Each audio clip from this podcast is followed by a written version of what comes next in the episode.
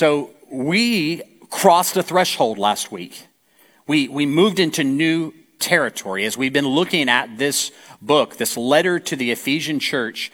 We crossed over into a whole new section of what Paul is writing to this, this fledgling New Testament church that is significant in history. We hear about it numerous places in Scripture, including the book of Revelation, when John is writing to them about having lost their first love and commending them on one hand, but wanting them to do better in how they love people, love each other. And last week we crossed in by looking at chapter 4, verse 1, as what I call the hinge verse. It connects the two parts of this letter together. And he says, I therefore, a prisoner for the Lord, urge you to walk in a manner worthy of the calling to which you have been called. And we've done a lot of study on that phrase, uh, walking worthy. Uh, walking worthy to which of the, of the calling to which you have been called. That word worthy is the word axios. We get our word axiom from it. It's like being balanced. So the call of God is pretty heavy, but what he is commending us to do is to walk in a manner that balances with the call. And in the first three chapters, Paul has been telling us of the unsearchable riches of the gospel, his call to us, that, that he wants to unpack its significance and make it mean something to us. And he, he told us that God so much loves us that he has chosen to bless us and he has chosen us and he has predestined us, bestowed on us, lavished upon us, made known to us, gathered us up, saved us by grace through faith. And that what he's doing is taking all of these parts that have been at odds with each other, these people, these people groups, and he is forming them into a new family with every tribe, every race, every tongue. That's what heaven's going to be like. We are going to have complete diversity, all in a spirit of unity. And now Paul has taken this second half of the book, and that hinge verse gets us into it, and he's going to tell us how to walk in a manner worthy of that calling. And he's going to leave no stone unturned.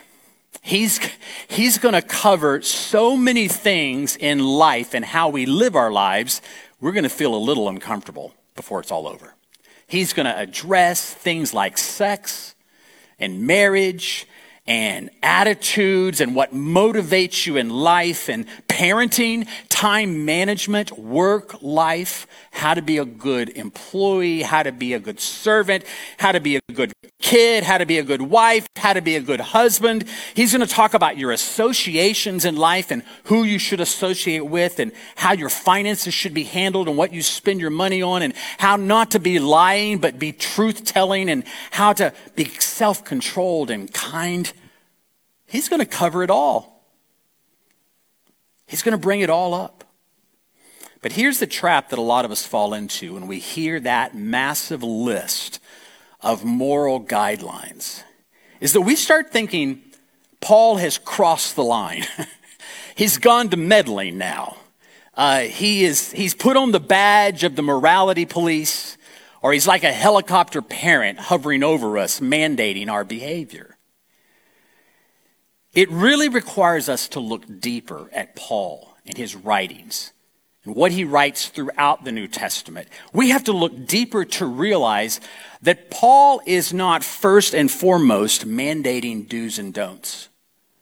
He is primarily concerned about our identity, who we are, how we see ourselves, the origin of who we are. That's what he's looking at. He, he knows that how we act externally is changed by who we are internally, not the other way around. Our identity, our sense of who we are, and more importantly, who we're becoming, that's what shapes our behavior. It only happens that way. Now, that's why I always like to see that the, say that the kingdom of God is not only an upside down kingdom where the last shall be first, but it's also an inside out kingdom where we are filled with all the fullness of God, and that there, Christ dwelling in us, changes the way we live our lives. That it first starts with Him being inside in our lives before our behavior can ever line up with His Word. Amen. I decided I'd amen that. Thank you, Alfredo. I appreciate that. So let's look at this verse, chapter 4, verse 17. Paul says, Now, this I say and testify. In fact, that word testify means I insist upon. I like that phrasing. Now, this I say and insist upon in the Lord, that you must no longer walk as the Gentiles do in the futility of their minds. Now, can we just stop right there? What is Paul talking about? No longer walking like the Gentiles. Does he even remember who he's writing to? I mean, he's been writing to who? Gentiles. He calls them Gentiles back in chapter 2 and in chapter 3. He's writing to, it's kind of like if Paul decided to write the American church and he would say to them, I want you to no longer, I insist that you no longer walk like Americans. Now that I think about it, that's not a bad idea. Any rate, I, I digress. What Paul is telling them and, and telling us is that the change that has happened in who they are is going to begin to infect, impact, change, and transform how we behave. Maybe I can illustrate by showing this picture of three of my heroes. These are Gwinnett County heroes. You know the one on the left, our own Jamie Johnson, my best friend, an elder here in the church, associate pastor, executive director of Boy with a Ball. The list could go on and on and on. I've known him since he was 16. He always wasn't as perfect as he is today. the gentleman in the middle is one of the five board members to the Gwinnett County Public Schools, Steve Knudsen. Steve has been getting to know Joey and Jamie, and he's been here at our church. We've met with him, and then he came just last week to Velocity. And the man on the right is Mr. Hector Sanchez. He is the assistant principal of the ninth grade at Central Gwinnett High School. Now, last fall, you've heard about this maybe. Mr. Sanchez sent an email, an urgent email, to the students of the ninth grade, about 500 students in the ninth grade at Central Gwinnett, and to their parents. And he wrote to them saying that 55% of the classes were being failed by ninth graders. COVID has done a lot of damage. He's done more damage than even uh, the life and resource that we've lost because of it. Students are being left behind. And we know this because we are working with them every week at Sarah Court and at Velocity. And we are seeing that students, you probably know this. I could, you could ask Rebecca or Priscilla or Pete or any of the teachers that are part of us, Jessica Banks. You could ask them and they would tell you our students are in trouble. And so Mr. Sanchez said, our students are in trouble, and he sent an urgent email out. And some of the community leaders got this. Our dear friend, Alan Hoskin, who is a board member for the Atlanta Boy with a Ball team, he called together community leaders. We got pastors together. So uh, I was involved in the call, and Jamie and Anna and Molly and, and, uh, and pastors from First United Methodist and First, United, uh, First Baptist Church, Inman, Houston, and, and other leaders and community leaders, and the mayor, David Still, of the town of Lawrenceville. I mean, they rallied the forces. We started talking about what can we do for this freshman class at Central Gwinnett. Well, we can't fix the whole problem, but something that Boy with a Ball has expertise in, and that is connectedness with young people. And we've seen through our Velocity program, which we started there at Central Gwinnett just a few months ago, that you can change people's lives. So we started with 30 freshmen from Central Gwinnett, maybe a few more, but it's drilled down to about 30. Velocity develops high school students, gives them some skills, challenges them, and then has them turn and start mentoring junior high students. It is a brilliant program based on the curriculum of Dr. Michael Karcher uh, in San Antonio, Texas. And this group of mentors and mentees, what happens is transformational. They begin to have greater connectedness with their family and with the school and with the community. And what miraculously happens is a renewed vision for their future. You, right before your eyes, you see it change. This is the group from last Thursday. This group of students, it's been a high point for me to, to work with them. They let me and Tim Yoder, the old guys, come along for the ride. And I feel like I'm learning something every week. And what I've witnessed over these last few months is nothing short of remarkable. Uh, the Velocity team continues to offer a transforming, life altering message that is basically saying to them, You're important. You're valuable. People are rooting for you. The school board came, sent a school board member. Your assistant principal is fighting for you. This whole team that's standing with you, we're fighting for you. And people are pulling for you because we know you can be what everybody wants to be a superhero. Not like Aquaman or Batman or whomever, but like Mother Teresa or Martin Luther King Jr., people who changed the world around them. The challenge that's been going out to these students has been you can change the world. You, Mr. or Miss ninth grader, can actually change the life of a sixth grader this next fall when you start mentoring them week after week after week and you can make a difference. It doesn't matter what your circumstances in life are. It doesn't matter what things have gone against you. It doesn't matter if you're even failing right now. You can overcome that and you can transform someone's life. Now, I thought about that message of that students. I wished I, I would, I thought about naming them all because I do know them. I'm very proud of the fact that I know all their names. But you'll just have to trust me on that. I don't have time. Uh, I thought about this message that's being communicated week after week with these kids, and I, I thought it's so similar to the message Paul is giving to the church in, in, in, in Ephesus. He is, he is communicating a message that is so similar to what's being shared at Central Gwinnett and at Berkmar and at other high schools around the nation. Yes, you are Gentiles, but you don't have to live like Gentiles. Yes, you are Gentiles, but you don't have to live in the futility of your own mind. You can overcome and be more. And while deep down every human being wants nobility, we all want to be superheroes in some form or fashion. Whether it's paying it forward at the drive-in at Starbucks or Chin Chin Coffee, or, or whether it's saying to a freshman at Central Gwinnett that they could do better and they could be more. We all want that.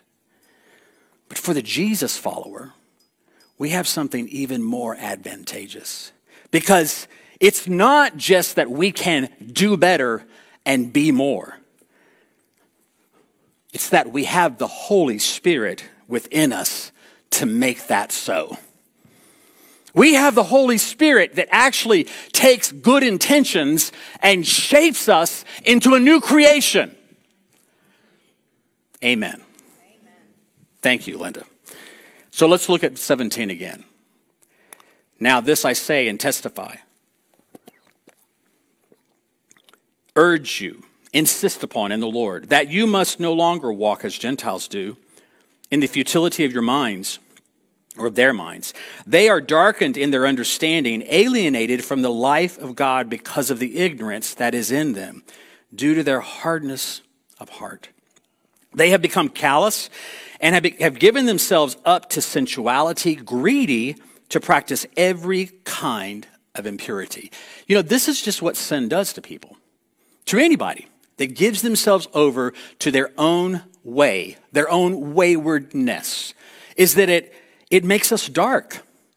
It alienates us from the Zoe, the God life. That's the word right there, the life of God. It gets us removed from what we were made for. It makes us uh, calloused, hard hearted, petrified. We lose sensitivity and we start giving ourselves up to just every imaginable whim, hoping it will fulfill us, but it never does. That's what sin does. But what does Paul offer as a remedy? Verse 20. But that is not the way you learned Christ.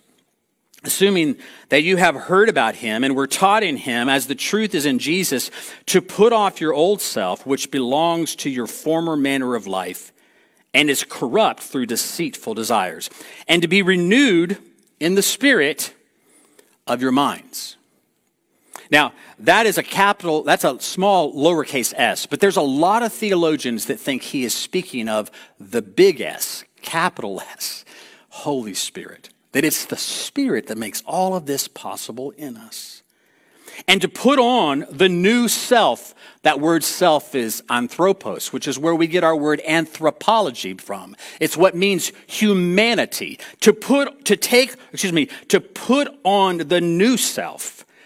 To put off the old one and put on the new humanity created after the likeness of God in true righteousness and holiness. Therefore, having put away all falsehood, let each one of you speak the truth with his neighbor, for he members, for we are members of one another. Be angry and do not sin. Do not let the sun go down on your anger, and give no opportunity to the devil. Let the thief no longer steal, but rather let him labor, doing honest work with his own hands, so that he may have something to share with anyone in need. And let no corrupting talk come out of your mouths, but only such as good for building up, as fits the occasion, that it may give grace to those who hear, and do not grieve the Holy Spirit. The Holy Spirit of God, by whom you were sealed for the day of redemption. Let all bitterness and wrath and anger and clamor and slander be put away from you. Oh, that all of Christian Twitter could read that verse all of American church could read that verse. And be kind. Oh, no, wait. Along with all malice. There, there you go. And be kind to one another, tender hearted, forgiving one another as God and Christ forgave you. Abby and Will talked about sanctification, what it means to be holy, for he is holy. And in these verses, and there's too much to unpack here this morning, but there are two specific metaphors I would want to just draw out. First, it's a school where we learn Christ. A school that we learn Christ, we hear his voice, not merely facts about him, but him. He's not only the teacher, he's the subject. We are learning Christ. That phrase, we learn Christ, is found nowhere else in the Bible except here. It's found nowhere else, but it reminds me of the prayer that Paul prayed at the end of chapter 3. You remember it when he said, And you, being rooted and grounded in love, may have strength to comprehend with all the saints what is the breadth and length and height and depth, and to know the love of Christ that surpasses knowledge that you may be filled with all the fullness of God. Wow, that's learning Christ. That's the kind of school we need to all be in. Secondly, his metaphor, where he talks about this sanctification, this becoming holy as he is holy, is used as a change of clothes, of changing out of one attire and putting on a new attire. And Paul uh, says these things in a way that is so clear but is so common. He's, he's used this language before. In fact, clothing metaphors have been used throughout the Bible, even in the Old Testament. The Bible says in the Old Testament that God Himself is clothed in majesty, and that the priest of God should be clothed in righteousness. And Paul uses this metaphor on multiple occasions in multiple letters to churches all around the, the church in Rome and the Galatians and, and also in the Colossians. This is a kind of a parallel passage to what we've been reading, Colossians 3 8. But now you must put them all away. Put it away. Take it off. Pull it off. Anger, wrath, malice slander and obscene talk from your mouth. Do not lie to one another, seeing that you have put off the old self, anthropos, the old humanity. You've taken it off and have put on the new humanity. Which is being renewed in knowledge after the image of its creator. Now, I love that language because it reminds me of what God said in Genesis when he said, Let us make man in our image. And what the new humanity is all about is putting the original intent of why we were created back into us. I think it's also why Paul said to the Corinthians, So we do not lose heart.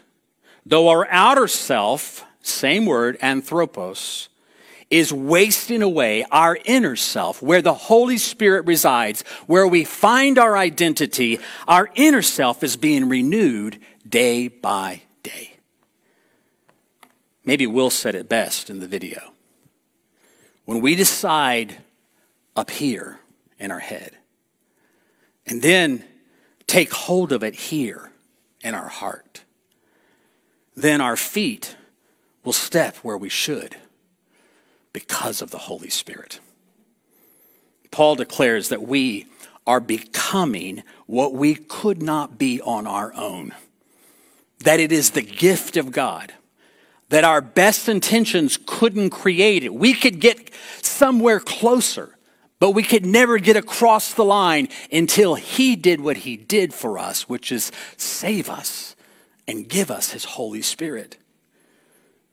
But He is saying, you're now in Christ. So take off the old clothes. Take off the filthy rags you've been wearing around. Take off all that's soiled and tattered and worn out and put on righteousness. Put on kindness. Put on the fruit of the Spirit. Put on who God is and creating in you. Let it show on the outside. Let me ask you this. Today, what are you wearing? Or as they asked the stars on the red carpet, who were you wearing? Are you dressed in Christ? Is He what's motivating you inside and it's beginning to show on the outside? In His righteousness, are you putting on righteousness? Are you putting on the new self and being renewed day by day, a process, as Abby said in the video, where we continue to press in and He makes it possible for us. This really happens, folks. I've seen it in my own life, I've seen it in the lives of many of you. God not only justifies us, but He is getting us ready by sanctification so that one day we can stand in glorification with Him. God really works the plan. Do you know Jesus? Are you attending his class? Is he your teacher? Is he your main subject? And remember, our way to holiness, our sanctification, is not just that we can do better and be more. It's that we have the Holy Spirit within us to make it forever so. Amen.